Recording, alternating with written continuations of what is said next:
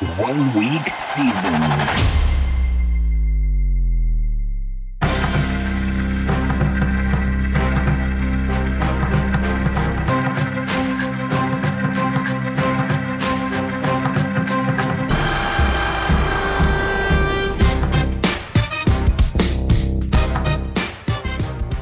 What is going on, one week season fam? Welcome to the week one 2023 edition of what is typically the Angles podcast. So, this week we are calling this the week one special. We are rolling, well, actually, why are we why are we doing this? We're doing this because week one is so unique. So, we're rolling some inner circle components where we talk more deeply about strategy and DFS theory into the Angles podcast, where we typically take a look at the slate and go through the bottom up build. So if you're new here, real quickly, Angles during the season, it's actually, it's been Tuesdays in the past. Uh, it's moving to Wednesdays this year. So Wednesdays every week throughout the season, I walk through macro DFS strategy, often through the lens of the week behind us or the week ahead of us. So either taking topics from the week behind us and working through those from a strategy perspective to make us better DFS players, or looking at some of the early strategy elements on the week ahead of us, things that we can learn from and apply more broadly to our DFS play, but also use specifically that week. Angles podcast, we talk about the slate, we talk about some of the angles on the slate, the strategy angles from a more macro sense, don't get as deep into the weeds as we do on the Inner Circle podcast and the Winner Circle podcast for Inner Circle members. Uh, and then we do the bottom up build where you'll see what that is at the end of this show. But since this is week one, I wanted to do something unique, pull these two shows together. And what we're going to do is walk through each of the games on the slate. And that's going to allow me to explore with a little bit more nuance my thoughts on these games, these teams, etc., than I was necessarily able to in my DFS interpretations. DFS interpretations being a written format kind of allow more for a look through one window, so to speak. And being able to talk about it allows us to hit all the different angles that we might be able to see on these different games and how that might fit into the slate. Now, some things I'm going to say in this podcast are going to be my takes. These are not necessarily exactly what's going to happen. Now, as we know, DFS is not a game of predicting what's going to happen. It's a game of understanding how to maximize your chances of a first place finish if a particular thing does happen. So some of these scenarios that I'll walk through now, again, knowing what's likely is to happen gives you a better sh- shot at having scenarios that will play out the way you need them to more often than other scenarios and making you more money over time. But just knowing what's likely to happen doesn't make you money in DFS. What makes you money in DFS is knowing how to capitalize on what happens when it does happen. And so uh, some of these are going to be thoughts you might disagree with. Some of them might be uh, things that you can balance into your own thoughts and say, Hey, I hadn't thought about this with this team or this thought or this angle. But again, this is not intended to be a prescription of players you should be playing or ways that you should be attacking the slate. At the same time, if you're new here, you'll learn that I'm pretty open and honest about how I plan to be attacking the slate and the angles that I'm seeing. So uh, you can use some of these in your own play this week. You can avoid some of these in your own play. With that, let's go ahead and dive into the first game. So couple nights ago, I recorded now. I've been working through the main slate for week one for about five, six weeks now and messing around with practice builds and getting a feel for this slate and then obviously went through game by game for my DFS interpretations. But uh, a couple nights ago, I went through game by game again, mm, probably like the 30th time. It was kind of like, let me pin down my final thoughts. And I recorded my thoughts and then had those thoughts transcribed.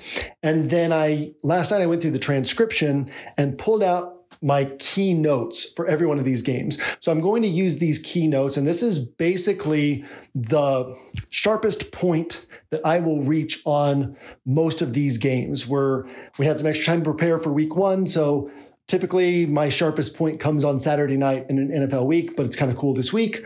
With the extra time to prepare, we get to get my sharpest thoughts on Thursday and kind of get them out to you guys in this format. So, again, this is not a prescription on who to play, but this is maybe some thoughts that will help you. And more specifically, there will be some strategy notes here that will help you become a better DFS player and help you maximize your chances of making money in week one and beyond. Last thing, forgot to mention, throw this baby on 1.5x speed or 2x speed. Okay, with that, let's get started. So, first game Browns and Bengals.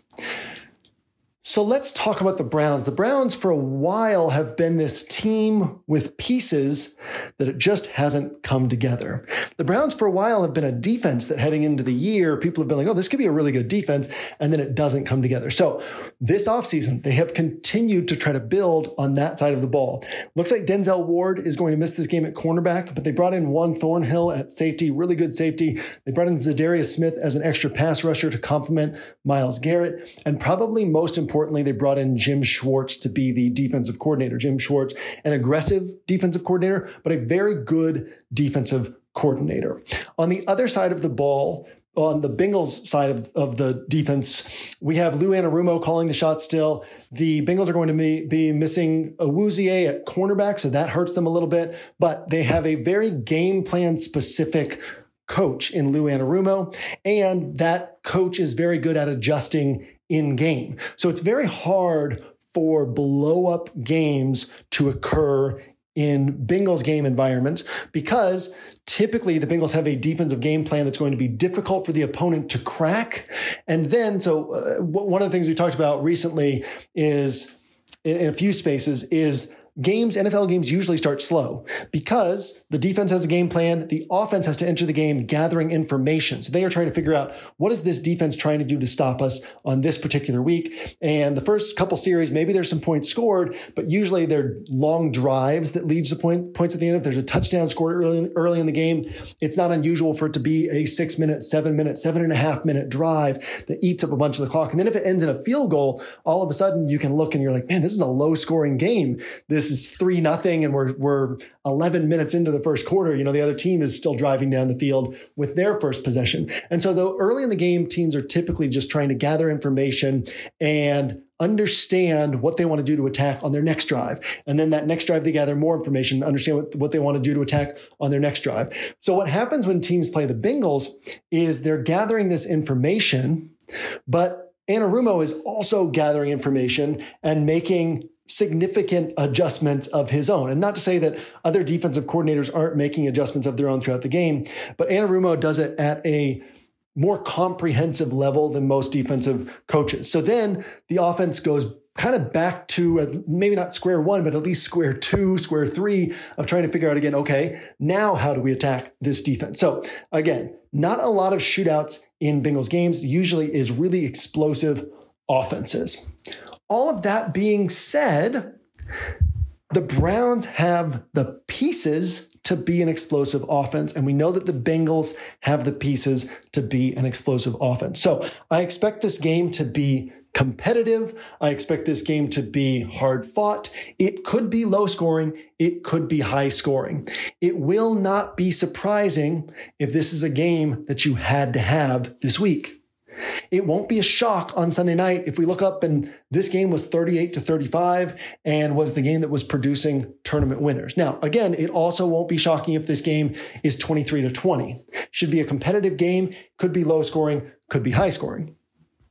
Taking that information and tying it into the price tags on these players, I will be I will be betting on this game on some of my large field rosters. I probably won't be betting on this game on my 5 max and 3 max builds, which is not to say that it's a bad game to bet on on 5 max and 3 max rosters or even single entry rosters. It's just to say that's probably not the direction that I'm going to be going with my own rosters this week.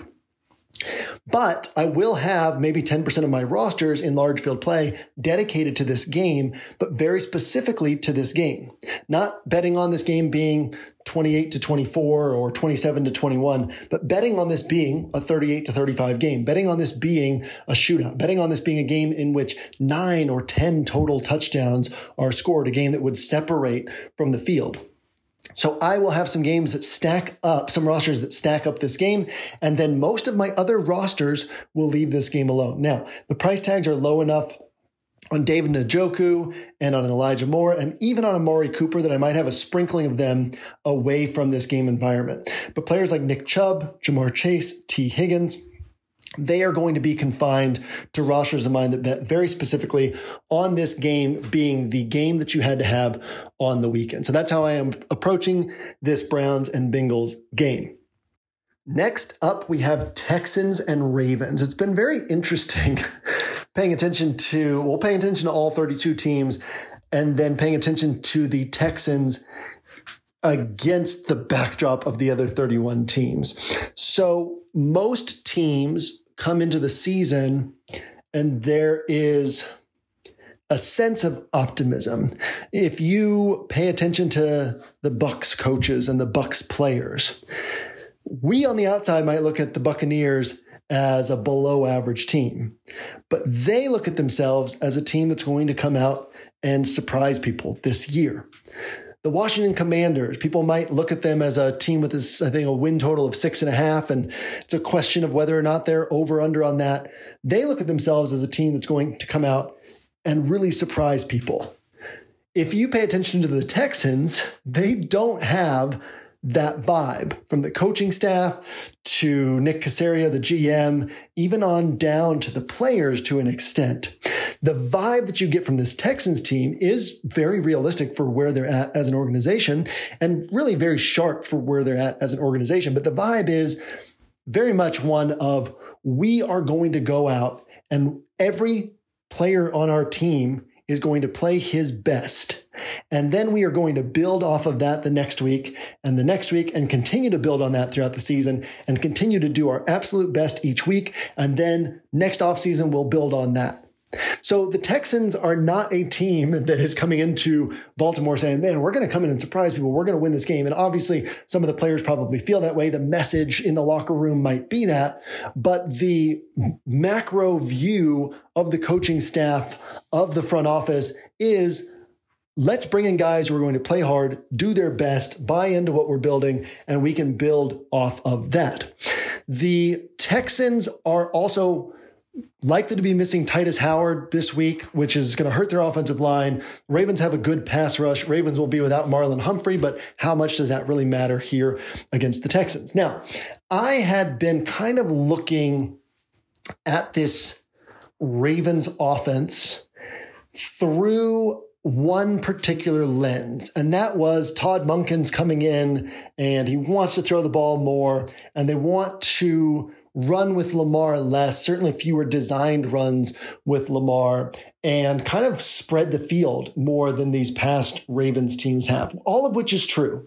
The quarterback has talked about it, the players have talked about it, the coaches have talked about it. This is the plan for this season. At the same time, in week one, they're playing against a Texans team that was very bad against the run last year and gave up, I believe it was the fifth lowest passer rating in the NFL last year. So sometimes there are bad teams that give up poor fantasy numbers to opposing passing attacks simply because it's like, why would we waste time throwing against them? And then there are teams like the Texans that, uh, so I say this to say, you know, the Texans didn't give up big fantasy numbers last year to wide receivers, to quarterbacks, et cetera. But it wasn't just because teams had a lead and were running on the Texans. It was because the Texans were easy to run on and actually really difficult to pass on. So swap Lovie Smith, a really good defensive mind for DeMeco Ryans and even better defensive mind. DeMeco Ryans is going to play some a lot of similar concepts on defense, so it won't be totally new to this Texans defense. And there's going to be a do your job and then flock to the ball when, when somebody has the ball in their hands mentality on this defense. So I could very much see the Ravens, you know, as I've gotten deeper into this week, recognizing that I was boxing myself into this thinking of, hey, the Ravens want to pass the ball more. And so how do I take advantage of that? You know, I know the matchup isn't great, but you're going to pass the ball to realizing, well, they're still probably going to call the best game plan for this particular game. And then maybe the narrative coming out of week one is, hey, the Ravens are still not really a passing offense. They threw the ball 31 times or whatever it might be. And then the next week or the next week, we're able to take advantage of the fact that everyone has shifted too far to the other side, not understanding what went into them throwing the ball less. So I will currently be planning to approach this week expecting the Ravens to call the sharpest game plan, the sharpest set of plays for this particular matchup, which means I probably won't have much Ravens exposure on my own builds. Uh, I might have a little bit of J.K. Dobbins, although he's really expensive for a guy who isn't going to catch that many passes and is still going to give up a decent chunk of work out of the backfield to Gus Edwards. Uh, I may have a bit of Zay Flowers, as I talked about in DFS interpretations this week. If there's a guy who's likely to hit, you know, the, the Texans are trying to going to try to take away downfield passing, so that doesn't fit well with Rashod Bateman. If there's a guy who's going to hit against his team, it's likeliest to be a guy who can do work with the ball in his hands. Because again, Texans are going to try to force underneath passes, but they're also going to have that 49ers mentality you would imagine of once this guy has the ball, we want all 11 guys flying to him. Well, with a player like Zay Jones, that can potentially create bad angles to where if those tackles are missed, now there's open field available because everybody was flying to him and missed tackle, and now he's separated from the pack. So Zay Flowers is, I might have said Zay Jones. Zay Flowers is the one guy from here who I'm somewhat interested in, but probably have him on a very, very small percentage of my rosters, primarily in large field play. Next game is a very interesting one Bucs and Vikings. So I was watching the I was watching a press conference with Dave Canales the other day, the Bucs new offensive coordinator, and he's a refreshingly straightforward guy. He's very comfortable with the media and he kind of just shares his thoughts. And so they were asking him about Cade Otton and Cade Otton's development as a player. And Canales spent some time talking about what a great job Cade Otton is doing and the things that he's improving at. And then he interrupted himself to say, You don't design plays for Cade Otton. he said, he said, you design plays for Mike Evans and then you design plays for Chris Godwin. And everybody else on the team, basically, he said, everybody else on the team gets targets based on the progressions from there and what the defense is doing from there. And the ball kind of naturally gets spread out to everyone else from there. So that's important that's an important thought to keep in mind when we're considering pieces from this Buccaneers team. That this is not a team, and, and, nor should they be. This is not a team that's saying, okay, how do we get Cade Otton the ball? How do we get Trey Palmer the ball? Which isn't to say that targets can't spill over to those guys, but they are very much designing this offense to say, how do we get Mike Evans the ball? How do we get Chris Godwin the ball? And then if those guys are covered, then who's the number three read in our progressions? Or what is the defense showing us and where do we go from there? Another thing that Canales talked about was their backfield. And there's Rachaad White starting, but there's also this sort of sense of uncertainty in the fantasy space, in the DFS space of okay, how long does Rachaad White keep the job, or does Rachaad White really have the job? There's a lot of buzz in the in the Twitter comments among fantasy football enthusiasts about how Sean Tucker is going to take over the lead role for Tampa. Maybe he does eventually, but Canales was talking about basically, uh, I think it's their running backs coach who'd been with the Cowboys with Zeke and Pollard and had been with I forget what other team he'd been with, but he was saying that the difference between those teams and the Bucs was that those teams had two great backs, whereas the Bucs in his words in his mind have one great back and then a bunch of good backs. And he said Chase Edmonds is good at blitz pickup and he's good in the passing game and and Ke'Shawn Vaughn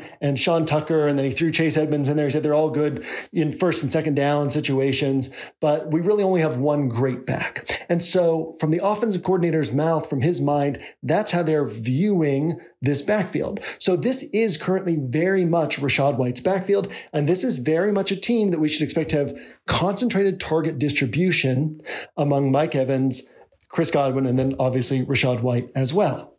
So why spend so much time talking about the Bucs? Why spend so much time talking about a team quarterbacked by Baker Mayfield? Well, this team is playing the Vikings. The Vikings finished, I believe it was 27th in rush play rate last year. They throw the ball as much as almost any team in the league, and teams skew toward the pass against the Bucs. The Vikings are also capable of putting up points against any defense. The Bucs are disciplined. They play tight zone coverage. They make it hard on you. You have to march the field. You have to be consistent.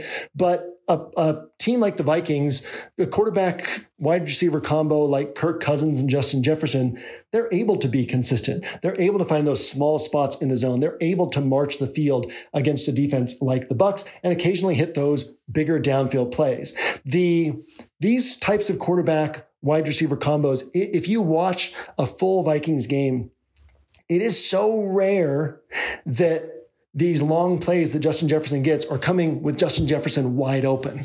They are coming with Justin Jefferson having a small amount of leverage against the coverage and Kirk Cousins seeing that and having the confidence to pull the trigger, put it in the spot that's best for his wide receiver and trust that his wide receiver will catch the ball. So even with tighter coverage, Justin Jefferson is capable of getting that leverage and commanding the ball from Kirk Cousins. So this is a very interesting spot because the Vikings could put up points. They could be putting up those points through the air, which means the scoring happens more quickly. And then the Bucs could be responding. This is a team that wants to be aggressive. This is a team that wants to come out and prove that they are a lot better than people think against a pretty bad Vikings defense. The Vikings have some pass rushing sh- juice with Danielle Hunter, but the the Bucs have Tristan Wirfs on the blind side now, and they'll be able to probably uh, Danielle Hunter shifts to the other side for the Vikings a lot of the game, but the Bucs can shift some extra help over there. The Bucs are lost their two best corners. They brought in Brian Flores, who's going to be aggressive, but aggressive also means opportunities for big plays. And another thing that Canales has talked about is that Baker's biggest, I'll say it like this, a lot of times younger quarterbacks who get punched in the mouth early in their career. The reason why they never really develop is because they get so timid. Again, going back to the Cousins and Jefferson example, you watch NFL games, guys aren't open the way that they're open in college. So, uh, so much of that NFL quarterback game is having that confidence to see this guy with a little bit of leverage and fire that ball in there. So these young guys who they take some interceptions, they make some mistakes, they play a little bit too much hero ball early in their career, they become very conservative quarterbacks as they move forward. Baker Mayfield's problem has essentially been the opposite. It is that he has not course corrected to taking what the defense gives him. And so what Canales has talked about this offseason is working with Baker to understand that you don't have to be a hero every play. You want to take what's there, take what's there, take what's there, and then that hero opportunity shows up, and then you take that deep shot. Well, that plays into our favor because the biggest issue for Baker is an inability to sustain drives. Obviously, there's the occasional inaccuracy that shows up, but that inability to sustain drives because one incompletion, all of a sudden now it's second and 10. You're behind the sticks. One incompletion on second and seven and it's third and seven. You're behind the sticks. And so if you're not taking what the defense gives you and consistently setting up second and manageable, third and manageable, then these drives stall out before you're able to drive all the way down the field and score. Now, we can't completely forget that this is the same Bucs offense by and large that couldn't put up points last year with Tom Brady at quarterback. So we don't want to go overboard in our thoughts on this Bucs team, but I highlight this team as one of my favorite large field options. Now that means that it'll be maybe 5%, 7% of my builds built around this Bucs offense having a really good game. And then some spillover from there of some Rachaad White and, and probably most of my Mike Evans, Chris Godwin exposure will be attached to Baker Mayfield, but maybe a little bit of them off of there. And then back over to the Viking side again, expecting them to be throwing the ball. And if Jefferson's not having a big game, there should be a lot of passing volume, and the price tags are relatively low on Jordan Addison, KJ Osborn, TJ Hockenson. So if Jefferson is disappointing, if he's getting, say, 18 or fewer points, well, it's likely that two of these other three guys have a solid game or and maybe none of them really disappoint, or that maybe one of them disappoints a little bit, one of them disappoints a lot, but one of them has a big game because there are points that are going to be available from completions, from yards, from touchdowns that if they're not going to Justin Jefferson, they're going somewhere else. And I don't expect Alexander Mattison to have a big game in this spot against the Bucs. And so again, looking at this passing attack is kind of where I want to go. So I will have a lot of Vikings exposure this week, kind of spread across my rosters where, you know, could be 30%, 40% Justin Jefferson, but then whatever I don't have of him, I might have an equal amount of exposure to these other three guys. So in other words, say 30% Justin Jefferson, and then another 30% of my rosters have one of Osborn, Addison, or Hockenson. So again, betting on you, what the bet is, is you're saying, I'm betting the Vikings offense has a good game. It comes through the air. And then I account for the different ways that that can happen to position myself for if that bet is right, a lot of my rosters are in position to benefit from that. Uh, and then again, some Bucs exposure on the other side, and then some rosters that say, hey, maybe I'm wrong about this Vikings offense in this spot. They don't end up having a good game. Next up, we have Panthers and Falcons. Really interesting spot to me. Really interesting because the Falcons are being talked about as a, a, strong playoff contender in the NFC this year. Like, and not just an NFC South playoff contender, but like a 10 win team, a team that could go 10 and 7, be competitive, maybe even make the second round of the playoffs, similar to what the Giants were last year, where just week in and week out, they're a tough opponent to play.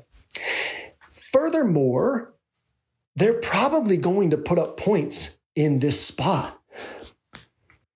Now, the Panthers brought in Ejiro Evero from the, Bron- from the Broncos to be their defensive coordinator this year. Tremendous defensive coordinator. But they still don't have a scary defense. The Falcons last year, Tyler Allgeier, who is maybe not just a guy, He's solid. He's a good NFL runner, but he's not an elite NFL runner. And yet he rushed for 4.9 yards per carry last year. On a man to man basis, you wouldn't pull out the Falcons offensive line and say, this is the best offensive line in football. But you put them with Arthur Smith as the head coach in an Arthur Smith offense, and they were the top offensive line, one of the top offensive lines in football last year. Now they've added Bijan Robinson. And then on top of that, they have Drake London. They have Kyle Pitts. Desmond Ridder is not a bad quarterback and could continue to get better to a point where he's actually a guy we're talking about a couple years from now. We also can't forget that those Titans teams, when Arthur Smith was the offensive coordinator there, they were capable of putting up those 30, 35, 40 point games. It will not surprise me if the Falcons put up 30 points in this game.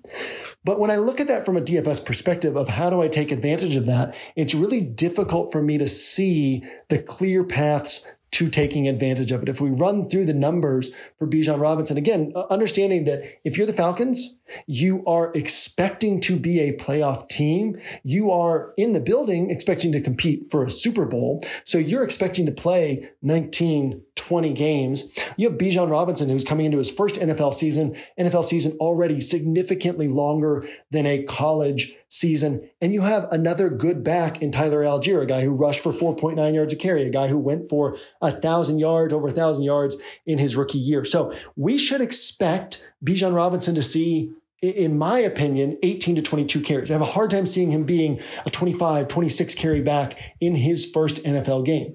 If he sees 18 to 22 carries, catches three or four passes in a low passing attack offense, he's going to need multiple touchdowns in most scenarios. In fact, let's work through these numbers. Let's say he rushes for 110 yards, great game. Let's say he catches three passes for 40 yards, great game. He gets the three yard, the three point bonus for a 100 yard rushing game. That puts him up to 21 DraftKings points before touchdowns.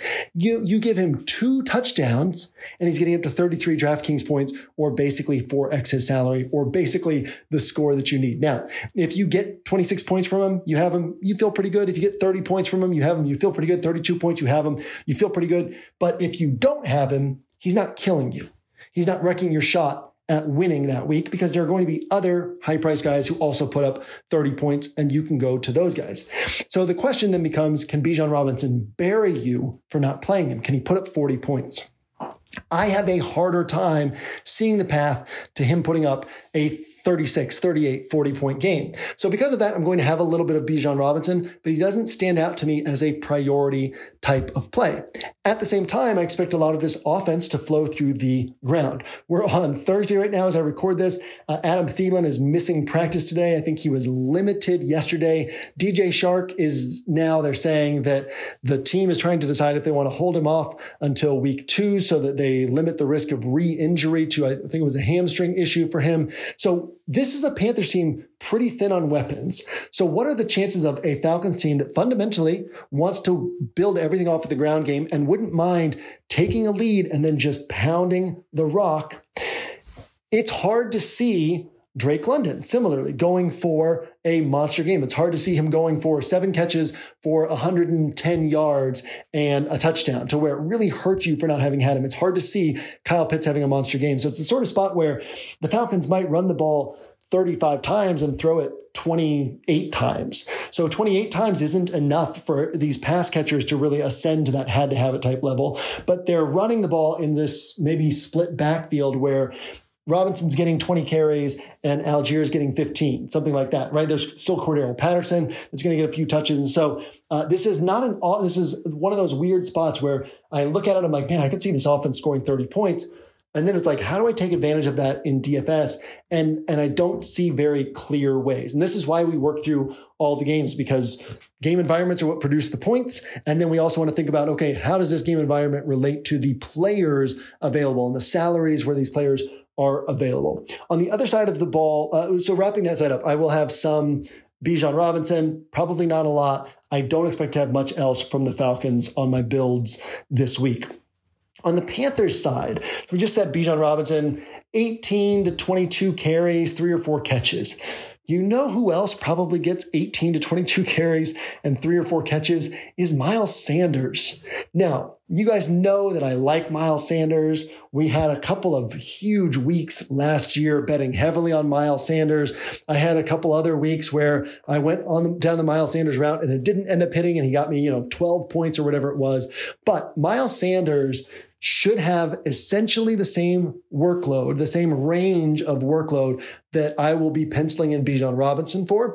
And he's 2,600 less in salary and will probably be lower owned. I'm very high on Miles Sanders this week. I'll have quite a bit of exposure to him because even if the Panthers are trailing, you have a rookie quarterback in his first game lacking pass catching weapons. The Panthers, and uh, playing a Falcons team that is very happy to just keep the ball on the ground. The Panther, the Falcons will pull away in this game, but they're not the type of team that wants to just go out and like score points, score points, score points. So it's not as if we're going to see the Panthers down 20 points halfway through the second quarter and the Panthers have to quickly be like, okay, you know, we really do have to pass the ball more. This is going to be one of those games where it's going to feel like it's in striking distance. Hey, maybe the Falcons make a mistake. Maybe our defense forces a turnover in, in their territory and we're able to score a touchdown and now it's tied up or now we're back within three, right? It's going to be sort of this striking distance type game more than likely for the Panthers, which will allow them to say, hey, what's our best way to you know, we know that we don't, we're not set up well here without Thielen, without Chark, uh, assuming those guys are out. We know that we're not set up well here, but how do we keep this game close? How do we keep it competitive? We want to just keep putting together drives, make things as easy on Bryce Young as we possibly can. And a lot of that's going to mean short passes where Miles Sanders will be involved. A lot of that will mean handing the ball off to Miles Sanders. So a guy I really like this week, whether Thielen and Chark play or not, I actually like him even more if those guys play just because it loosens up the defense a little bit. And I still think he gets the same number of touches. But either way, I think he's going to be central to this offense, to this game plan, and just feel like he is underpriced for his ceiling. If he doesn't hit this week and his price stays the same, his ownership stays down, he's a guy that I will continue looking for opportunities to play because there will be some big games coming from him this year. Next up, we have Arizona and Washington. This game is near and dear to my heart. So, we've talked about this conflicting mashup of styles. Hilow and I had a show the other day where we talked about this idea of Ron Rivera typically likes to win games in more of a defensive minded style. And yet, Eric Bieniemy is coming over from Kansas City. He's an aggressive minded coach. He wants to put points on the scoreboard and he wants to prove that he should land a head coaching job. So it's an interesting question. How do these two styles merge? Well, I came across a story a few days ago that I, I can't believe I didn't come across last year, and it might answer this question for us a little bit. And that story is that it was not Ron Rivera's decision. I think it was week 18 that Sam Howell started last year. It was not Ron Rivera's decision to start, or it was not his idea to start Sam Howell. It was Taylor Heinicke's idea that, that Washington start Sam Howell last year in whatever that last game of the season was that, that Sam Howell started. And it was based on the fact that Sam Howell was so good in practice and prepared so well and understood everything so well and seemed so ready. And Taylor Heinicke essentially said to them, You guys already know what you have in me. You need to see what you have in Sam Howell. And he said basically that he felt the only way that Ron Rivera was going to see Sam Howell was if Sam Howell started. Because Ron Rivera doesn't pay attention to the offense during practice, apparently. Ron Rivera has made comments since that game about, man, if I knew how good Sam Howell was, I would have been playing him sooner. So this is a, a, a guy who apparently delegates that offensive side of the ball. Now, this hasn't been outright said, but this is a guy who really very clearly had not seen Sam Howell in practice, didn't realize that Sam Howell had the potential to step in and actually be a guy who would be a useful piece for them. And it took one of the other quarterbacks voicing that opinion for Ron Rivera to say, oh, yeah, let's go ahead and give this guy the start. Let's see what we have in him. So, from that standpoint, would it surprise us if Eric Bieniemy has carte blanche to do what he wants with this offense? And then, given Eric Bieniemy's situation where he's been passed over for all these head coaching jobs. And then the narrative has been, well, yeah, he's the offensive coordinator of Kansas City, but Andy Reid is really the offensive coordinator and Andy Reid's really calling the plays. And now that Washington, now Washington week one, all eyes are on the NFL and Washington is playing an expansion level team in the Arizona Cardinals. This is their softest matchup of the entire year. Would it be surprising if the Washington Commanders offense is one of the stories of the week coming out of week one? That's something that we should be thinking about. We should be thinking about that everywhere. We should be asking what could be the stories of the week coming out of week one. But for me, this is one of the spots that really stands out as a spot that could be one of the stories of the week coming out of week one. It will not surprise me if Washington is up 24 nothing and is still throwing the ball on their next drive. That's the sort of game that I expect, the, the sort of way that I expect Washington to approach this game. Now, furthermore, Josh Dobbs looks like he's going to be starting for Arizona. Not a great quarterback, but not awful the weapons that Arizona has, Rondale Moore, Greg Dortch, Marquise Brown, not not elite, not an elite trio, but not awful. It's not going to be surprising if Washington keeps this game competitive. Uh, if Arizona keeps this game competitive, Washington is a seven point favorite at home. I've actually wondered how they're only a seven point favorite, and I thought I, I don't typically bet games, but I thought I might put a little chunk on Washington over seven points, but this is weeks of bets coming in, and the line hasn't moved to a point beyond that. Seven points, right? So Washington keeps this game within seven points. Don't you think that the, the, uh, Arizona keeps the game within seven points. Don't you think that Washington is going to continue to be aggressive on offense when they have the ball? So I think that people are kind of misreading this Washington offense situation. The implied team total for Washington is lower than it should be. This is a team with Jahan Dotson, with Curtis Samuel, with Terry McLaurin. Uh, I've had this concept in my mind of like, man, Brian Robinson kind of sucks, but the other night I was thinking, you know what? This guy was getting rave reviews all of training camp last year, then got shot in the leg, missed a few games, and came back and played the rest of the season. We probably haven't seen the real Brian Robinson yet. They have Antonio Gibson, who obviously is capable of being electric with the ball in his hands. So a lot of good weapons on this team, a really soft matchup, and a coach who has every reason to try to be aggressive in this spot. So the one thing that could really, uh, I'll say it like this: Sam Howell has the talent, the arm strength, the mobility, the ability to put up a big game especially in a matchup like this. So the one thing that can really slow down Washington is inconsistency, similar to what we talked about with Baker Mayfield. If the if Howell is not putting together drives, then the opportunity doesn't come together for as many points to be scored. But on the flip side, will Arizona be able to then sustain drives and keep the ball away from Washington. They will have a harder time doing that because of the lack of talent on their team and the talent on the Washington defense. And so again, fling it, sw- swing the ball back over to the Washington side and they get another shot at it. So uh, this is an offense that I'm very high on this week that I'll have a lot of exposure to this week. They will be on my three max, five max type builds this week. Uh, I might have a little bit of Greg Dortch coming back. I might have a little bit of Rondale Moore coming back, just saying, you know, if Washington's scoring a lot of points, that's more passing for Arizona. And one of these guys could catch enough passes uh, make a big play, get involved in some way, and be a useful piece as well. Obviously, the Washington defense is a good play this week, going to be popular, uh, and that further enhances the power of the Washington offensive pieces if they have a big game. Is that uh, people are less likely to be on them because they're already on that Washington defense. Next up on my list, Jags and Colts looking at narratives again, the Jags, and another team that I could see being up by a lot and still passing on their next drive, the Jags went to the playoffs last year, had that great run down the stretch. They had that huge comeback against Justin Herbert and the Chargers in the wild card round, and then went and lost to Kansas City in a I believe it was a competitive game in the divisional round. There's MVP buzz around Trevor Lawrence. There's talk around this team of being, hey, this could be one of those teams that kind of surprises to dethrone Kansas City, to dethrone Cincinnati, to dethrone Buffalo, and be the kings of the AFC this year.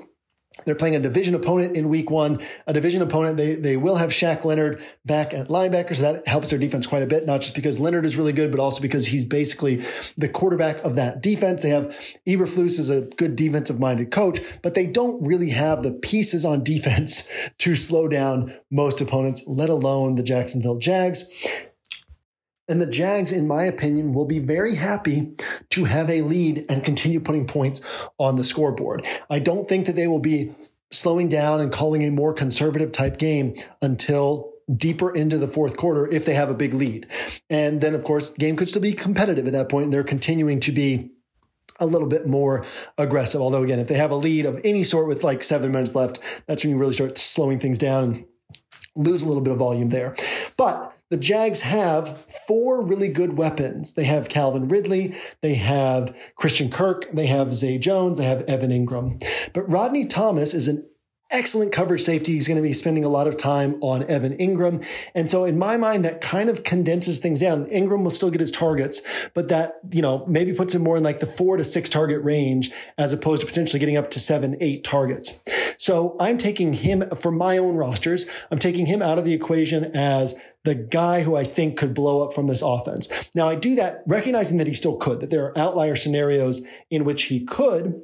But if I can see a spot that potentially condenses the target tree on a team, then that means that the other players on that team are a little bit underpriced because now they're seeing a little bit more of the target share based on this one guy kind of being neutralized by the matchup and these other three guys not being neutralized by their matchup. In fact, having good matchups. So if you think most good quarterbacks go where where the defense tells them to go. They go to where the obviously plays are designed for first read, second read, etc. But they go where the defense tells them to go. So if Evan Engram is in tight coverage and the other three guys are not in tight coverage, the ball is going to flow to these other three guys more often. So I expect around 35 pass attempts for Trevor Lawrence. If five of those go to Evan Engram, that leaves 30 targets available, right? Let's say that six of them go to running backs on a team that utilizes the backs uh, out of the backfield, but not heavily. And so now we're potentially looking at 24 available targets for Calvin Ridley, Zay Jones, and Christian Kirk. I am high on Calvin Ridley this year.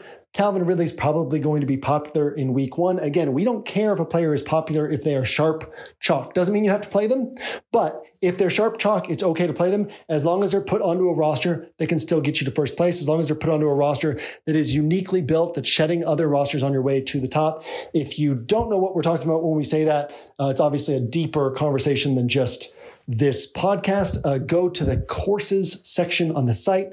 There is a free course this year called Playing for First in NFL DFS, uh, zero to 100. And we go three hours deep into what we mean, and it's pretty important course in terms of what we mean by playing for first place. Uh, and then there's also a 101 to 200 course that's free to all Inner Circle members.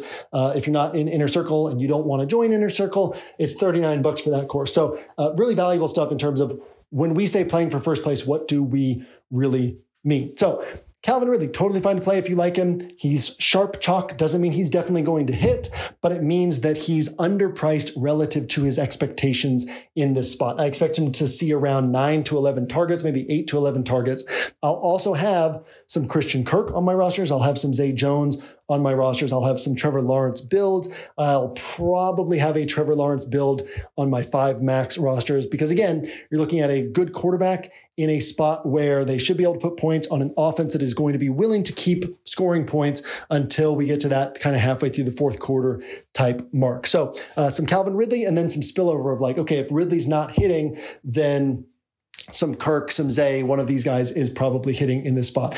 Uh, I don't trust the workload to be large enough to justify the price tag on Travis Etienne, therefore requiring him to have some outlier production on his touch total, something he's capable of, but not something I'll be placing a heavy bet on myself. And then Tank Bigsby, same type of thing. Uh, he's still going to be the B back, the number two back. He's going to get touches. He's going to take away from Etienne, but probably not get enough touches on his own to justify the price tag, therefore requiring requiring again outlier production on his end on his touches. So uh, not guys that I'll be super heavy on this week. On the other side of the ball, Anthony Richardson is very interesting to me. And one of the things I want to bring up is something that Shane Steichen has talked about. So, Shane Steichen, if you recall, was with Justin Herbert his rookie year. Obviously, Shane Steichen was with Jalen Hurts the last couple years. And one of the things that Steichen has talked about is not creating game plans that are too overwhelming for a player early in their career finding the things that that player has down, finding the things that player is already really good at and building the game plan around that. And then continuing to build pieces into the game plan throughout the season. So you continue to incorporate new areas where that player is improving or new concepts that that player is starting to get really comfortable with. But he wants to create a game plan where Anthony Richardson is able to go out there and just play. So, what type of game plan would that be? It's probably a game plan that relies on a lot of Anthony Richardson running the ball and Anthony Richardson having easy reads. The Jags have good perimeter corners. They have good, they don't necessarily have a good pass rush. We'll have to see, but they might have a good pass rush. They have good pass rushing pieces in Travon Walker and Josh Allen. And so the Colts, what's going to suit them best is giving him, is giving uh, Anthony Richardson easy throws in the middle of the field. Now, Jelani Woods is out at tight end. Uh, Alec Pierce and Michael Pittman on the perimeter, so they'll get some looks, but that's the tougher spot. And either of those guys can hit. Like Alec Pierce, especially at his price tag, is interesting because we have to assume the Colts will want to take a few downfield shots. They're going to want, you know, if you haven't watched Anthony Richardson tape, the guy can flick the ball and it can go 70 yards downfield. So they're going to want to do that to create some space underneath for these shorter gimme passes underneath for the run game, et cetera. So if one of those downfield throws hits, then that's a big boon, especially on a guy like Alec Pierce, who's only 3,800. But tougher matchup. Those guys are very boom or bust this week.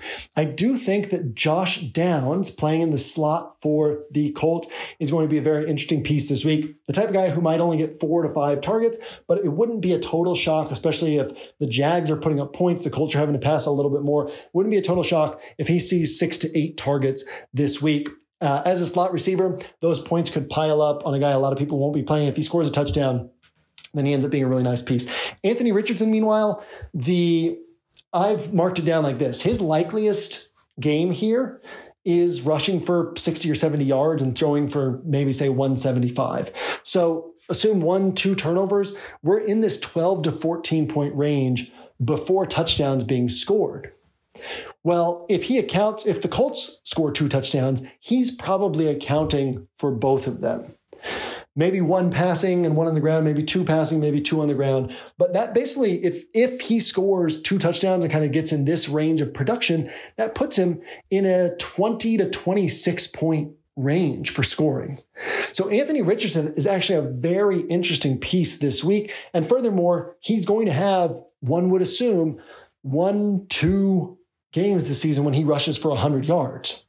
So if that were to happen this week, all of a sudden he's pushing for a 30 pointer. Or if he were to count for three touchdowns. Now these are, we're getting closer to outlier type stuff, but Anthony Richardson it won't be surprising if he has a game this year where he accounts for three touchdowns. It won't be surprising if he has two games this year where he accounts for three touchdowns. So if those all line up, he rushes for 100 yards, he accounts for three touchdowns, he becomes a true slate winner. What's really cool is you don't even have to stack him because so much of what you're betting on are his legs, and he could rush for 100 yards and rush for two touchdowns and only throw for 150, 175. Uh, nobody's really producing much through the air, but also you can pair him with a guy like Alec Pierce, who's really cheap, a guy like Josh Downs, who is really cheap. So uh, I like this Colt side a lot. I'm playing around with the idea of Anthony Richardson on tighter builds as well. So Trevor Lawrence uh, is certainly in contention for me on tighter builds. And when I say tighter builds, when I say five max, three max, what I basically mean also is this guy could be on my on my main roster. So anybody who could be on my five max could also be on my main roster. So I mean that for both quarterbacks in this game. Just a really interesting spot to be thinking about this week. Next game is the Steelers uh, hosting the 49ers.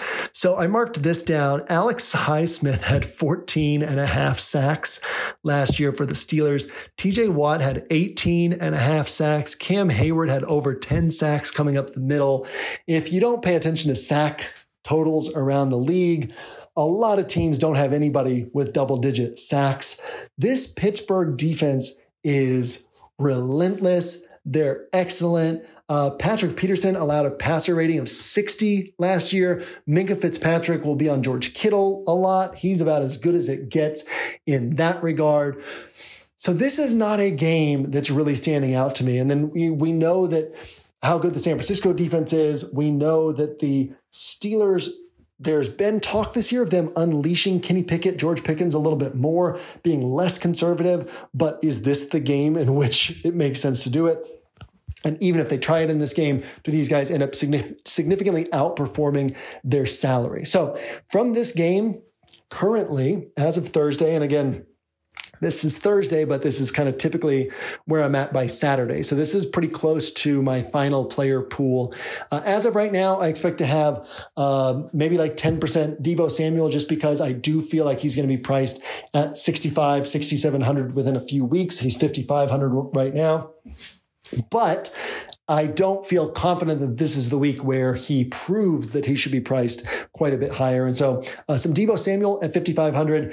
Uh, I might have him on 10% to 15% of my rosters because I don't think he'll kill you. I think he'll have 11, 12 points in his bad game and he can get 30 plus points. He's capable of doing it at 5,500. So some Deebo, and that is the only exposure that I want to have in this game. Uh, obviously, could potentially have some defense from this game as well, but uh, defense is kind of the last piece I put together, and that comes together more as I build rosters. So, uh, don't know about that yet, but on that game, that's where I'm at.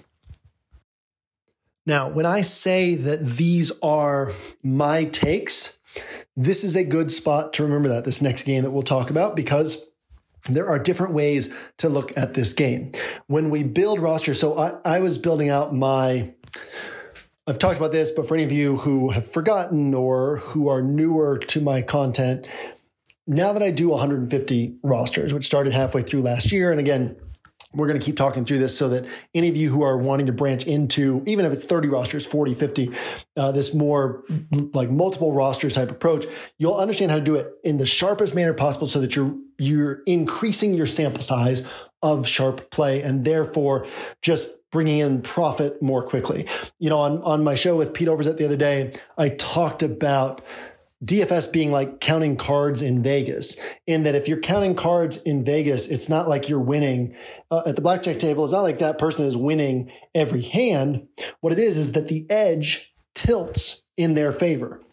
So maybe instead of being, uh, you know, they win 48.5% of the time and the house wins 51.5% of the time, they flip that over. They win 51.5% of the time. The house wins 48.5% of the time. So across thousands of hands, they are guaranteed to be making money. So we can look at DFS the same way. If we're playing correctly, we have an edge. The edge tilts in our favor, but it's across thousands of rosters. So if you play 150 rosters, it doesn't increase your chances of one roster winning. But it increases your sample size so that, or I should say, any, any individual one roster, the chances are not increased of it winning, but it multiplies your sample size by 150 compared to somebody who's playing one roster on that week. And so again, you just, the, the math plays into your favor at a more rapid rate. So if any of you are wanting to get into that and understand how to do it in such a way that you're just still playing sharply and just increasing your sample size, we'll be talking about that quite a bit throughout the season. Again, the, um, the optimizer on OWS going live at halftime of the uh, Thursday night game tonight, free in week one. So you can start messing around with that. Uh, if you missed that in the Angles email, uh, by the way, really cool. We have a uh, optimizer developed by Caleb Nelson, aka Nickelback for Life, who's a total bink machine in DFS, Milly Maker winner. Uh, all of his presets are in the uh, optimizer. So he built this optimizer. It's the optimizer that he's used for all of his 6K NBA cashes and for his uh, Milly Maker win and all his big NFL cashes. Uh, and then it's powered by FTN. We've partnered with them to have this optimizer on OWS. We'll have some of my presets and rules will get published to the Opto each week on Saturday nights starting uh, week three. So late Saturday night. So when you come in early Sunday morning, my like my pool and presets from the week some of those will be in there for you so you can balance my thoughts with yours. Uh, will be a really cool thing for us to be able to do this year on ows so again uh, free week one to just poke around on the opto and, and use it and uh, just use it as an extra research tool even as a good way to go. Okay so as i'm building 150 rosters what i do is i'm essentially laying out, I'm going through all the games, I'm going through all the scenarios and singling out the players. And then I start laying out my allocations for the players. I'm not adding it up as I go. Uh, interestingly, so think about if you play a wide receiver in your flex on every roster, then you would uh, have 400% of your roster spots would be wide receivers because you have the three wide receiver spots. Each of those would be 100% filled up with wideouts. And then the flex would be 100% filled up with wideouts. I was laying out my initial percentages last night. And again, not adding them up, just kind of saying, okay, what do I want of this guy? What do I want of this guy based on general feel of what, what I feel about those games and how I typically play. Uh, my wide receiver totals across all my wideouts came out to 404%. So almost, almost exactly the uh, amount that I would need just playing wideouts in the flex across the board. Uh, my running back exposures came out to like 154%. So I still have to bump those up. My quarterback exposures came out to 120%. So I have to bump those down still. And then I'll still massage things and whatnot. But as I go through and I, and I, go through all the games and I pull out the pieces and walk through all the scenarios and start kind of pinning down the percentages on these guys, the initial percentages that helps me see who's going to be on my five max builds. I see that I want Anthony Richardson on 15 to 18% of my large field builds. And that tells me, well, I really want to get him on one of my five max builds. I see that I want 15% to 20% Trevor Lawrence. I see that I want 15 to 20% Sam Howell. And that tells me, hey, I want this guy on one of my five max builds, and this guy is going to be in contention for my main build. I see Miles Sanders at 40%, 30 to 40% running back builds. And that tells me, hey, Miles Sanders is going to be on two two of my five max, maybe three of my five max. Miles Sanders is going to be in contention for my main build, maybe even just locked into my main build if he's my highest confidence running back. So that kind of starts making my decisions for me and allows me to feel confident in what my single entry roster is or what my five max, three max rosters look like because it's informed by what I want all my rosters to look like. So uh, this as I'm going through that process, I'm also saying who can win me a tournament and who can bury me for not having played them.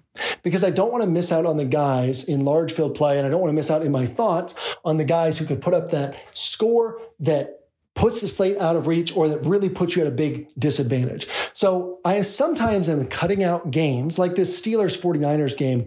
There are other players besides Deebo Samuel that you can go through that game and come toward yourself and, and want to play. The reason I'm not going toward them is because I'm not concerned about them burying me. So it's not to say that they're bad plays. It's not to say that there's no reason for other people to play them. But for, for my approach and for what I'm seeing in that game and for how I'm looking at the whole slate, I'm, I'm not looking at that game and saying, okay, here's guys who could bury me. So I give all that background before we get into this Saints and Titans game because this game could get out of hand. In fact, my notes said, I said, it's hard to see Titans and Saints getting out of hand. I'm aware that it can happen. So I'm aware that it can happen but I'm willing to take the risk on my rosters this week that it's not going to happen because when I walk through all the scenarios in my head of how it happens, I'm just having to push really hard to hit those scenarios, and they're coming up less frequently than scenarios in other spots. So if you are looking at this game differently, if you're looking at this game and saying this game could could get out of hand, and I kind of think it's going to, and I think this is how it happens, then build around it that way. You might have 15% of your rosters built around the Titans and Saints. For me, I will not have many, if any, built around this game. I will have some pieces from this game. But uh, the Saints side, the Titan side, not something that really stands out to me. So I think the Saints are likeliest to score three touchdowns, and I would assume that two or one will come through the air.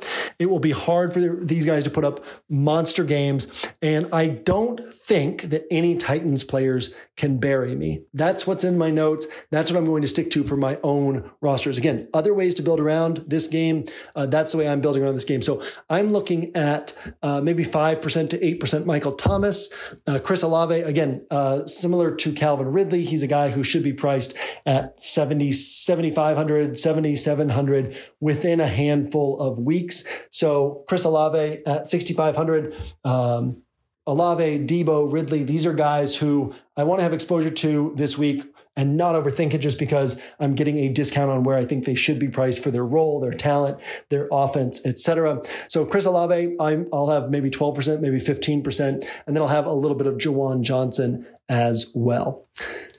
Next up, we have Broncos and Raiders.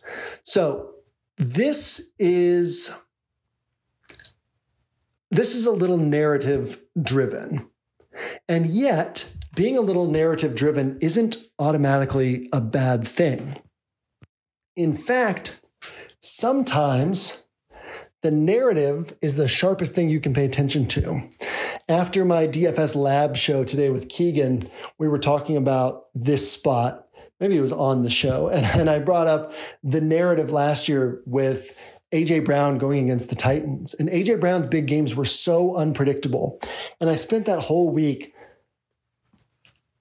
essentially I spent that whole week conveying a high level of confidence to you guys about this AJ Brown narrative, like that this is the type of team that is going to want to get AJ Brown the ball against his former team, that AJ Brown felt disrespected by the Titans, that he was a building block for them and what they'd been putting together, these playoff teams that they'd been building, and he wants a new contract. And then they trade him right before the draft and then draft his replacement in the first round. You know, what's funny is uh, Mike Vrabel when he was with the Patriots before when he got he got traded to the Chiefs as part of the Matt Cassel deal, and he had actually gone to Bel you know Belichick's the GM. He'd gone to Belichick a few days before the trade and told Belichick that he wanted a new contract. Essentially, felt that that his old contract was outdated and that he deserved like the respect of a new contract and a little bit more money and a little bit more certainty. And a few days later, Belichick's like, you're out of here. You're getting traded, right? So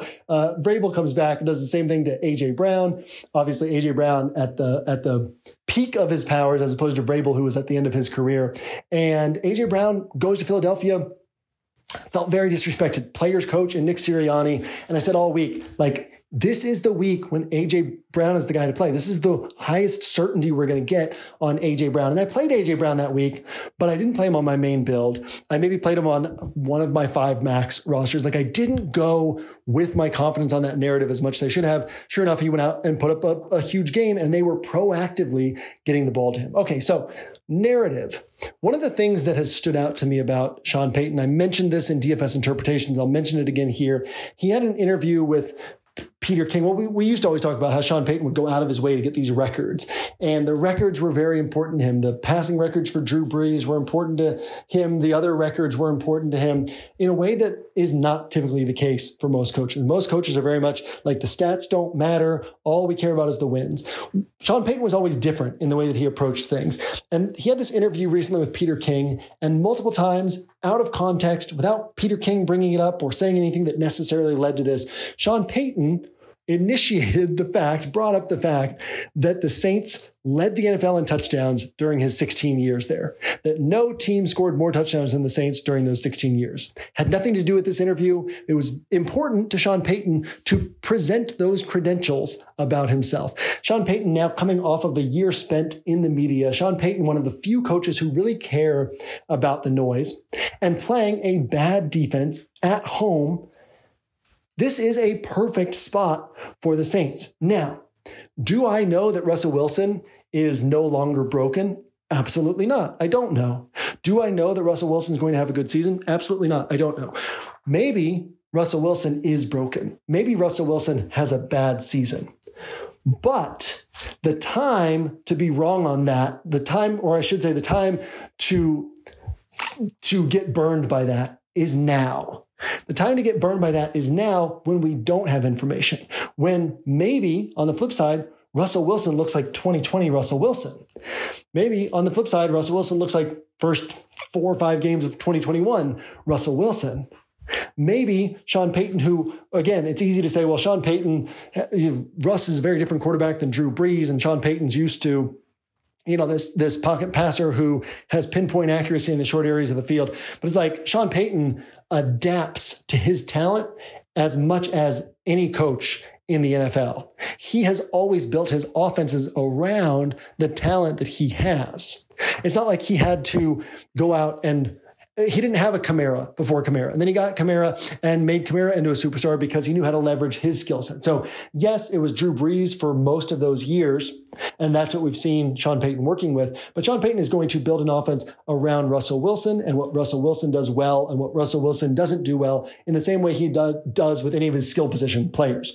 So, if Russ isn't broken, this is a great spot for Russ to come out and have a big game. This is a great spot for, similar to Washington, similar to a few other spots, for this to potentially be one of the stories of week one is man, Russell Wilson is back. Sean Payton is back. Look what the Broncos did against the Raiders this week. Furthermore, nobody likes playing offensive pieces against the Broncos. And yet, the Raiders have one of the most concentrated offenses in the NFL. Last year, Davante Adams had a 36 point game against the Broncos. Last year, Josh Jacobs had a 37 point game against the Broncos. Last year, we detailed this throughout the season. It was for a long stretch, it was like 10 weeks in a row, one of Josh Jacobs or Davante Adams scored 30 plus points, and oftentimes it was 35 plus points. So if you just played those two guys on every roster, you were guaranteed that half of your rosters were going to get this 30, 32, 35 plus point score. Now, this is not a week where, in a tough environment against the Broncos, new quarterback and Jimmy Garoppolo, uh, a lot of negativity around this team. Chandler Jones doesn't want to play there anymore. Josh Jacobs held out. Davante Adams was trying to get traded this offseason. Apparently, nobody wants to play for Josh McDaniels. Probably don't blame them. But maybe this is the same setup that we had last year. Maybe both these guys are continuing to produce. So for me, I'm going to be looking to be somewhat heavy on Russell Wilson. I'm not going to be worried about Marvin Mims ownership. If Jerry Jeudy is out, I'm not going to be worried about Marvin Mims ownership because I will be my Marvin Mims rosters will have Russ on them. My Marvin Mims rosters will have Sutton or Dulcich on them. We'll get to Dulcich in a moment. My Marvin Mims rosters will have Davante or Jacobs or maybe even Jakobi Meyers on them. And so yes, Mims will probably be high owned if Jeudy is out, but my ownership on Mims will be surrounded by a, a greater bet on this game than other people are making, a more comprehensive bet than other people who are just playing Mims as a one off are making. And I'll be taking full advantage of this. I'll also have some rosters without Mims that bet on uh, Sutton and Dulcich putting up the points and Mims being left out and kind of hurting everybody who rostered him. I'll have some Javonte Williams rosters. Javonte Williams, very interesting. Sean Payton has talked about a minutes limit on Javonte Williams. He has not talked about a touch limit on Javonte Williams. And I like Raheem Mostert this week. I like Rachaad White this week. I like, I actually like Khalil Herbert. We'll get to him in a little bit. I like some of these guys, other guys priced in this 5K range. But then you also realize, well, isn't Javonte Williams probably going to get about the same workload as these other guys are going to get? Raheem Mostert isn't going to touch the ball 24 times, and Javonte Williams probably won't either. Raheem Mostert probably gets 16, 17 carries and a few catches. And that's basically what I'm seeing for Javonte Williams. So uh, again, he's going to have to outperform his touches, but so are the other guys, most of the other guys priced around him, not Miles Sanders, in my opinion, but most of the other guys priced around him will have to outperform their touches, or in the case of Rachaad White, will potentially have to outperform his offense, right? Maybe he gets 22 touches, but potentially fewer touchdown opportunities for the Bucs than on some of these other teams. So uh, we'll have to outperform his offense. So uh, this whole Broncos offense is very interesting to me. Uh, Russ probably goes without saying will be on my tighter builds. I will have Broncos stacks uh, on. I will have at least one roster on my tighter builds uh, on my five max that will be built fully around this Broncos offense with a bringback from the Raiders side. I will probably have 20% of my rosters will have Josh Jacobs, 20% will have Davante Adams, and a little bit will have Jakobi Meyers. So the Dulcich situation, if Jerry Jeudy is out, then there's been all this talk about Dulcich as the number two tight end on this offense. Realistically, Adam Trautman is not a pass catching tight end. He's a blocking tight end, and that's what Sean Payton wants to use him for. And then Dulcich will be used as the pass catching tight end. Now, that means that there will be a lot of plays throughout the season when Dulcich is on the sidelines because they've got three wideouts and they've got Trautman in there to be the blocking tight end. But Dulcich will get playing time. More importantly, Dulcich is essentially a big wide receiver, similar to Mike Gesicki, a guy we'll talk about here in a little bit. So if Jeudy is out, they don't have Tim Patrick. They don't, I don't even, I think Kendall Hinton's hurt too. Not that he's somebody that they really want to try to get the ball to, right? But they're getting very thin in terms of pass catchers if Jeudy is out. So we would expect actually a lot of 12 personnel with Dulcich on the field. And I think that the, conversations around Dulcich over the last during draft season are going to lead to people being off of him this week and being hesitant to pull the trigger on him. So he becomes a very interesting piece in this as well. If Jerry Jeudy plays, it all kind of shifts, obviously, and and Jeudy becomes kind of the central target here. Uh, quite a bit less Dulcich on my end, but still a little bit just in case. Uh, some and, and, no Dulcich on my tighter builds, but large field a little bit of Dulcich just in case. Um, still some Sutton, but scaled down from what it'll be. Still some Mims, but significantly scaled down from what it will be. Is how this uh, this spot will set up for me if Jeudy ends up playing. So in all, definitely quite a bit of exposure for me from this game, a spot that I I'm totally fine being wrong on. I'm totally fine if the Broncos bomb because I know that that's in the cards as well. But I know that if they have the big game, that this is the opportunity to get it before everybody else starts paying attention to them before they become one of the big storylines around the NFL. So we've got four games left. We have Eagles, Pats, Rams, Seahawks, Dolphins, Chargers, and Bears, Packers. Uh, Two of these games are much lighter on information. So we'll get through these last four games, probably going to take slightly longer than I was anticipating. Uh, get through these last four games, and then we'll hit the bottom up build really quickly and get you on your way. Uh, thankfully, getting this out early in the week, so the little bit of extra time uh, and hopefully valuable information is worthwhile, and you have the time available to consume this. Eagles and Patriots it could be low scoring, it could be high scoring. That's what's at the top of my notes here. That's been my thought all along on this game, but it's a very interesting game. So I mentioned this in DFS interpretations, but it's just not in the nature of this Jerod Mayo, Steve Belichick defense to sit back in zone. Would that be the best way to face a running quarterback like Jalen Hurts? It would be. Would that be the best way to face a guy like AJ Brown who's really dangerous against man coverage? It would be. And the Patriots aren't going to play man coverage every play, but they tend to play it at a higher rate than any other team in the NFL. They like to blitz, they like to put pressure on the opponent.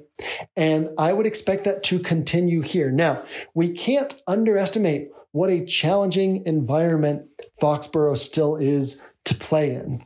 Every coach that goes in there talks about how hard it is to play there. Every player who goes in there talks about how hard it is to play there, or I should say, every offensive player, every coach talking about the offense, talks about how hard it is to go in there and play in Foxborough against this defense that's going to throw new things at you, that's going to force you to think on every single play. But you also have a running quarterback in Jalen Hurts. You have a guy in AJ Brown who destroys man coverage, a guy in AJ Brown who, if he catches it and that tackle is missed by the one guy covering him, he can take off for a 70 yard score. So, uh, and also you have Devin McCourty, who's been the anchor of this Patriots defense for what, what was it, 14 years, is now retired. And so uh, a lot of changes on the back end as well that can certainly impact, you know, create these little mistakes that can lead to these big plays. On the flip side, the Patriots, you know, you got Bill O'Brien, not in my mind, an elite offensive coordinator as a uh, you know as a New Englander. Not the guy that I'm most excited about, but certainly more excited about him than uh, I was about Matt Patricia and Joe Judge calling the shots for the Patriots. Uh, but Bill O'Brien is a an above average offensive coordinator. He's a perfectly competent offensive coordinator. He may have picked up some new components being in Alabama that maybe he didn't have before. You know, we've seen uh, Todd Monken has certainly improved as an offensive coordinator from his time at Georgia, getting more of these college concepts. And uh, so, yeah, Bill O'Brien coming back, and Bill O'Brien knows how to run a two tight end offense, which is important because the Patriots really don't seem to like Kendrick Bourne. Kendrick Bourne has been in the doghouse for the Patriots for the last year and a half plus. They they don't seem to like Kendrick Bourne. They like DeVante Parker, and they brought in Juju Smith Schuster. So, what we should see from the Patriots, they brought in Mike Gesicki to complement Hunter Henry. We should see a lot of 12 personnel, a lot of two tight end sets from the Patriots. What's interesting about this matchup is we know that the Eagles have Darius Slay, James Bradberry on the outside, perhaps the best cornerback, perimeter cornerback duo in the NFL. But both of the Eagles inside linebackers, their safeties are first time, full time starters for this team. So this is the relative weakness of the Eagles defense is the middle of the field. The other relative weakness of the Eagles defense is the run. So again, we should expect the Patriots to run the ball, but when they throw it, we should expect are they going to attack with DeVante Parker, who can't create separation, is going against Bradberry and Slay? Probably not. Now, Juju's going to move around. He's going to run some routes over the middle of the field. He'll get some looks, but they're going to attack primarily over the middle of the field when they're throwing the ball. So, what I want to be looking at is Mike Gesicki first, and then Juju Smith Schuster and Hunter Henry second. And I will have some attention on these guys. So, Mike Gesicki, I want to talk about him real quickly. I might have mentioned this in DFS interpretations. I've certainly mentioned this in a few other places. But Mike Gesicki, we remember what he did last year. What is easy to forget is the context of last year. So, if you don't remember what he did last year, he had a disappointing season last year. The context of last year was Mike McDaniel came over to be the head coach of the Dolphins, came over from the 49ers, had George Kittle there. George Kittle, the best blocking tight end in the NFL this elite blocking slash elite receiving tight end. And Mike McDaniel's offensive concepts were very much built around having a tight end like that. A tight end that was first and foremost a blocker. The elite receiving threat was secondary. Being a great blocker was first and foremost. So Mike McDaniel came over and the Dolphins waited a while on making this decision to, if I remember correctly, they waited a while on making this decision to franchise tag Mike Gesicki because there was this question of like, man, this guy doesn't really seem like a fit for what we want to do, but he's too talented for us to let him go. So what do we do with Mike Gesicki? We, we can't, just let him go and sign with somebody else. Like he has too much talent as a pass catcher. So, okay, let's franchise tag him. Let's try to make this work. And a couple weeks into the season, and that was a, a big question during draft season last year was, is Mike Gesicki going to be a fit for this offense or is going to be an absolute dud? And within a couple weeks of last season, it was apparent that he was not a fit for this offense, started spending a lot of time on the sidelines each game. So let's go back to the season that led to him getting franchise tagged. Let's go back to this 2021 year. Still not a good Dolphins team back then. And Mike Gesicki Week three, 18.6 DraftKings points.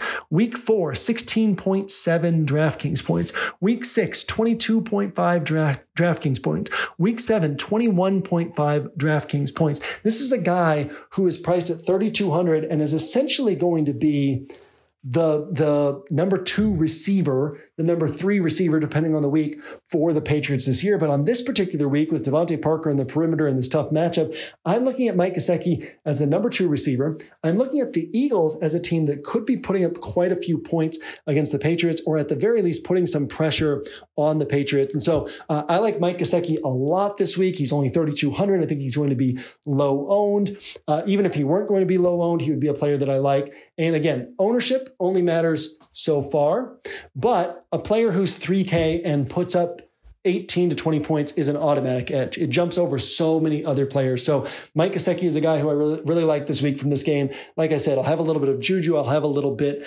of Hunter Henry. Uh, I will have some Jalen Hurts. Jalen Hurts is in contention for tighter builds for me. Uh, will probably be on a five max roster of mine. Mike Gesicki will definitely be on some of my tighter builds.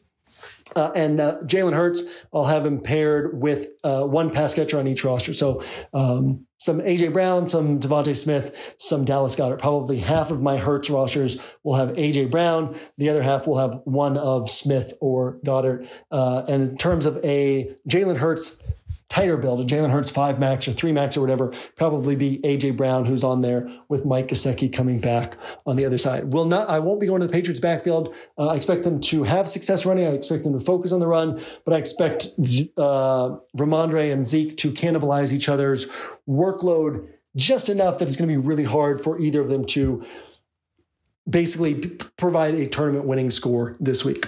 Next up, we have Rams and Seahawks. So DK Metcalf had one game last year that would have helped win you a tournament, and it would have helped win you a tournament. It was a 38 pointer. It was in the playoffs. Uh, then he had, uh, I, I, believe it was, if I, if I if I remember correctly from what I looked up the other day, uh, no other games over like 24 and a half points. He's 7K in salary. Tyler Lockett had two games last year that would have really helped you, uh, about 30 points. But again, that's just a little bit over 4x his salary. Wouldn't have totally buried you for not having had him. And that was it. And now it looks like Jaxon Smith-Njigba is going to be healthy and playing in this game. If you're unfamiliar with him, he has a lot of Amon-Ra, St. Brown, Cooper Kupp uh, type skills to his game. Obviously, he's going to continue to develop over the next couple years, but potential superstar two years from now. And he's going to be on the field as well, commanding targets, commanding attention. And we know from a very long track record in history. We have talked about it on OWS since the site started in 2018. Do not, back then it was Russ, it was do not play the Seattle passing attack. Do not play the Seattle passing attack unless you're playing players from the other side.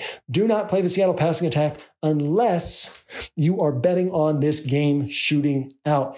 Fundamentally, Pete Carroll talking about guys who don't care about the stats. All Pete Carroll cares about is the win. And in his mind, the way that he approaches football is He's happy having games close in the fourth quarter, knowing that his team is going to win in the fourth quarter. So he's not that interested in just quickly scoring and putting up points and trying to pull away from the opponent. He's just balancing the game and making sure that he has the edge heading into the fourth quarter, win it in the fourth quarter. We have a Rams team, still a bad offensive line. Cooper Kupp out. Van Jefferson, who's a mediocre number three receiver, is technically going to be their number one receiver this week. Puka Nacua, who has potential to develop into a really nice piece, but is a fifth round rookie in his first game, is going to be their number two receiver. This is not a good setup for the Rams. Now, there are different ways to build around this game, and you can have fun playing around with those different ways to build around this game.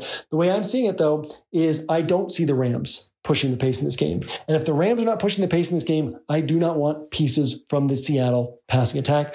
I will stick to the rule. There was there was the let Russ cook early 2021 stretch when Pete Carroll decided to experiment with letting Russ cook.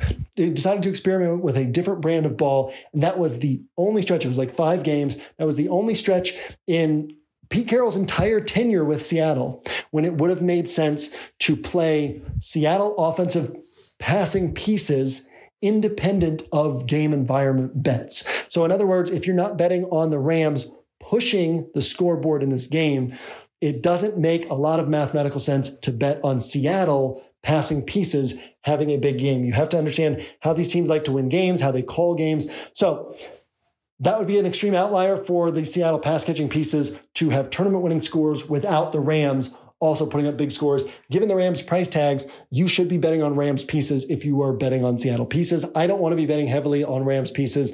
I'll have a little bit of Puka Nacua. Uh, I probably won't have much, if any, of the Seattle backfield because Charbonnet is going to be taking some carries away from Kenneth Walker. It's just going to be really tough for either guy on, on a team that doesn't give a ton of passes to running backs.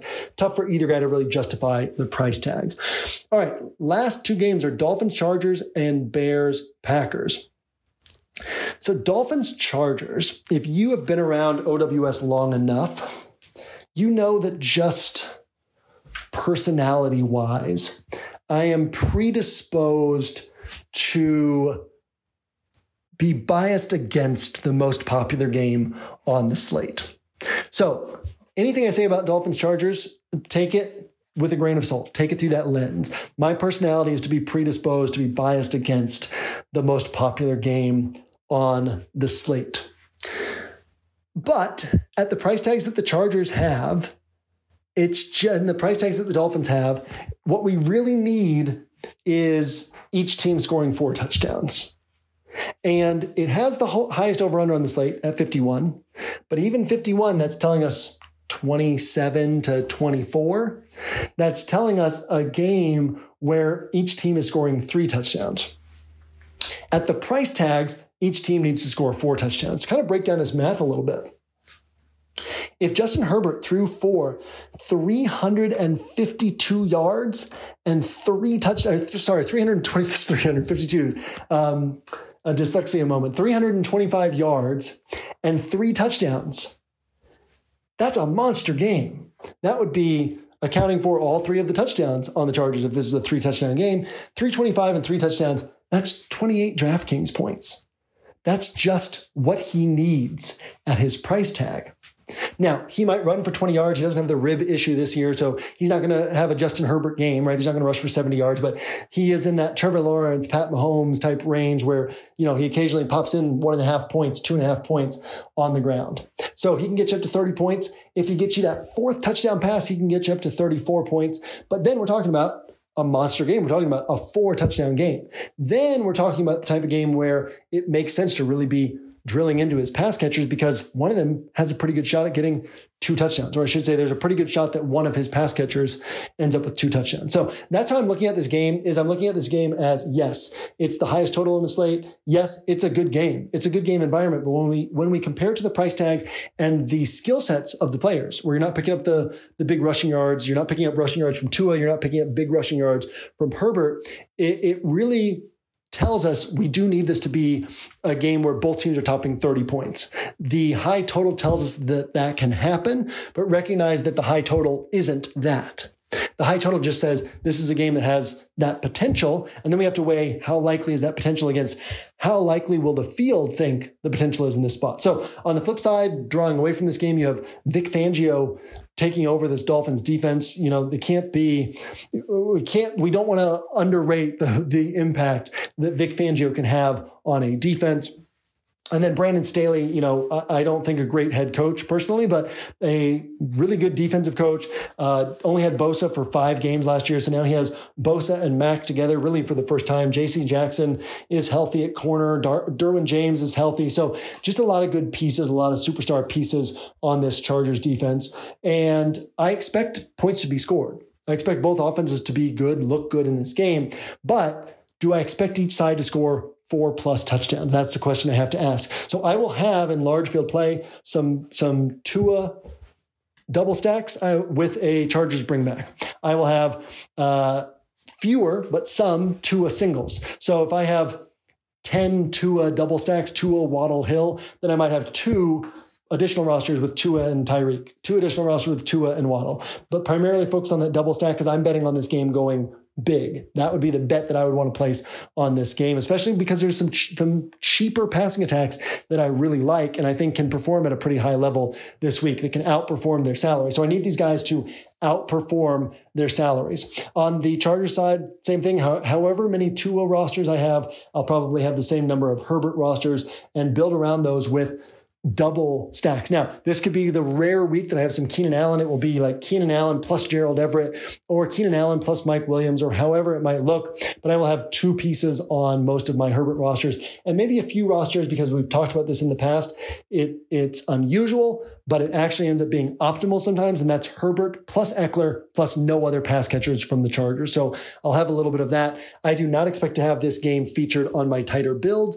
And I don't expect to have many players from this game except Raheem Mostert, maybe a little bit of Austin Ekeler away from game focused build. So that's how I'm personally looking at this game, how I will be attacking this game.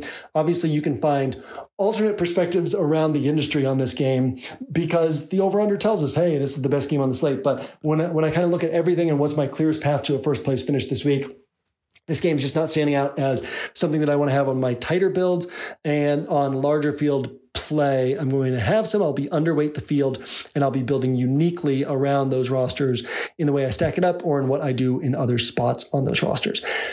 Lastly, we have Bears and Packers. Still a lot of uncertainty in this game.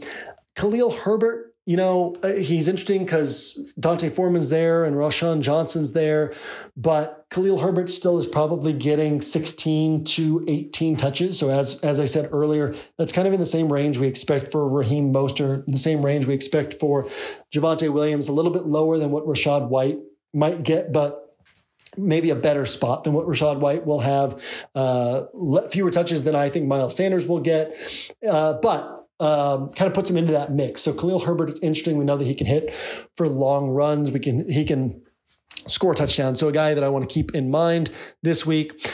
Then on the and that's really all that I want on the you know good defense, high price tag on Justin Fields, high price tag on on DJ Moore relative to my expectations for him. High price tag on Cole Kmet relative to my expectations for him. So, uh, not the spot where I personally want to be attacking the Bears. Uh, certainly, there are pictures you could paint of the Bears providing tournament winners, but that's not the, re- the direction I'm going on my rosters this week. Packers side is very interesting. What do you do? What do you do? It's Jordan Love's first game. And by what do you do? I mean, what, what do you do if you're the head coach? Uh, looks like Romeo Doubs is going to end up missing. I'm actually just looking this up now. It looks like Romeo Doubs practiced on Thursday, but that's after missing two weeks with a hamstring injury. So still, you know, somewhat low confidence in my mind that he plays. And Christian Watson has now missed back-to-back practices with a hamstring injury of his own. And so you're Matt LaFleur, you've got Jordan Love starting his first game, and potentially – your number one wide receiver is rookie second rounder Jayden Reed. And potentially your number two, quote, wide receiver or pass catcher is rookie tight end Luke Musgrave. Now, the price tags on these guys are very attractive. And if we're realistic in a Packers offense that is still going, I'll say it like this these are the only two guys we can think of the Packers are still going to spread targets around to a bunch of different guys. They're probably going to try to throw the ball 25 times. So it's not like we say Jayden Reed's going to get 10 targets. Luke Musgrave's going to get 10 targets, but each guy should be in that five to seven target range, which is a nice range at their price tags. They certainly both have upside. It wouldn't be a shock if one of them got eight targets. Uh, it would be a shock if either of them went above that mark. In fact, to put that in context, Doubs had four games last year above six targets. Christian Watson had three games last year above six targets. That was with Aaron Rodgers, and, and you know those were the they were the number one and two uh, pass catch, catching weapons. Uh, Watson had zero games over eight targets. Doubs had one game over eight targets and zero games with double digit targets. So again, we should be realistic about what the expectations are here. The expectations are really four to seven targets for these guys, uh, but both guys are interesting in this spot just from a standpoint of available opportunity and price tag. But we should expect the uh, the Packers to be kind of keeping the ball on the ground, to be somewhat conservative, to try to win this game in the way that they like to win games, the way that, Matt LaFleur would prefer to win games, which is kind of take that lead, play defense, play smart, don't turn the ball over, bleed the clock. So that's how we should expect them to play this game. There will be some passing attempts available, but not a ton of volume available through the pass game. So uh, I'll have a little bit of Jayden Reed, I'll have a little bit of Musgrave, I'll have a little bit of Aaron Jones, not a ton because you know, he's always a risk for a 14 point game, an 18 point game, but he has that upside to hit for a big game at 6,500. He has the upside to blow past that salary multiplier and go for 30, 32, 35 points. So a little bit of, uh, of Aaron Jones. And that's about it from this game. So that wraps up what I'm looking at from all the games this weekend, again, obviously we spent a lot of time on that, but I think it's valuable refresher on all these teams. It's valuable refresher on how we think through a slate. And it also allowed us to get, for, for those of you who are interested, really deep into my own thoughts. Now, we're not into picks at OWS because, again, we're into figuring out how to win a particular slate. And a lot of times that's more about how we put our rosters together than about the players we're playing. But the players we're playing does matter. And I recognize that generally speaking, I'm going to be sharp on picks. And so uh, that's a, an ability, an, an, opportunity for me to kind of share with you what I'm seeing from a, from a more picks based perspective as well. Not that we don't get to that in the player grid, but this allows a little bit more nuance and discussion around all of those. Okay.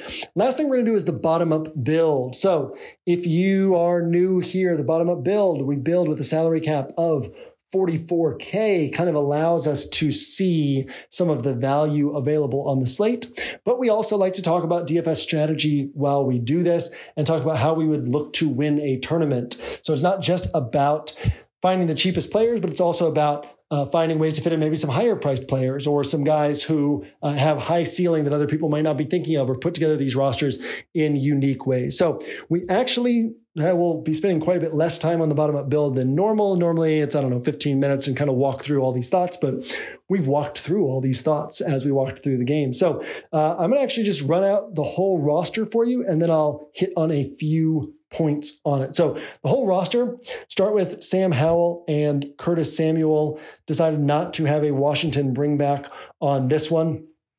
Uh, have Marvin Mims as my cheap piece to kind of unlock some other pieces on the roster and brought back Josh Jacobs at 7,700. So talking about bottom up build, 44K in salary spent. Not a lot of people would be, again, we're talking about how would we win a tournament if everybody had 44K in salary. We actually have a bottom up build contest as well, linked in my player grid, which you'll find in the scroll at halftime of the, the, the Chiefs and Lions game. And it will be in the scroll the rest of the weekend. Bottom up build where we have cool prizes, first place, free money, free courses, uh, etc. And the, um, you build a roster, it's free to enter and, and use 44K or less in salary cap. So, uh, not a lot of people spending 44K in salary would be fitting Josh Jacobs. Not a lot of people spending 50K in salary are probably going out of their way this week to play Josh Jacobs. So, uh, really fun way to get funky with that, with the Marvin Mims and Josh Jacobs pairing. And then from there, there's really a lot of just favorite values on this roster. So I have Miles Sanders at 5,600.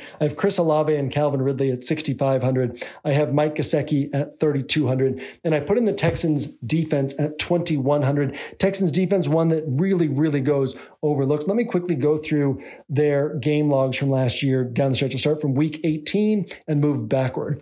Week 18, 14 DraftKings points. Week 17, six points. Week 16, 11 points. Week 15 against Kansas City, five points. Week 14 against Dallas, seven points. Week 13 against Cleveland, eight points. Week 12 against the Miami Dolphins, seven points. People really underestimate this Texans defense. As we talked about, really a, a, a top secondary. They're decent in pass rush and not a great spot against a good Ravens offense, but also Lamar Jackson can take sacks. Lamar Jackson can make mistakes. And for, at 2,100, this is a very interesting spot to go, especially when a lot of people will be paying 2800 for the Washington defense, but we have Sam Howell and Curtis Samuel on this spot and maybe betting a little bit less on the Washington defense having a big game. So going all the way down to the Texans. That's really the only spot that requires any explanation here. So I want to talk real quickly about, again, not a ton of strategy on this roster. But that's okay. We've covered a lot of strategy throughout the rest of this podcast. But this is a roster that I actually feel like I'm spending 50K in salary because let me see if I can if I can nail this exactly right the way I did earlier in my head. I, I tallied it up and it actually came out to exactly 6,300, which is the amount of salary we have left over. Um, Sam Howell's 4,900. I think he should be about 5,900 a few weeks from now. Uh, Josh Jacobs, we'll leave him at 7,700. Miles Sanders, 5,600. I think he should be about 61 or 6,200. So that's 1,600 in salary that we've saved. Chris Olave, I think he'll be about 7,700. So that's 2,800 in salary we've saved. Uh, Calvin Ridley, I'll say 7,400. So what does that put us at? 3,700 in salary saved. Curtis Samuel is probably priced about appropriately. I think Mike Gesicki will be priced about 4,200 soon. So that's 4,700 in salary saved. I think Marvin Mims will be priced about 1,200 higher. So that's 5,900 in salary saved. And I think the Texans defense should be priced at about 2,600. So that's 6,400 in salary saved. So 6,300, 6,400 in salary saved from where I think these guys will be priced a few weeks from now. So that gives me a what I believe is a 50K roster for 43.7K.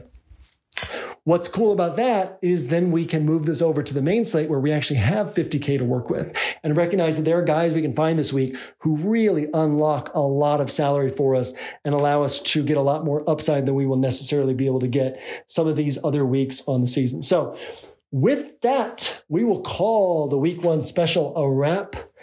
I appreciate you hanging out throughout this whole segment. Hopefully, it was beneficial for you and for your rosters for this week.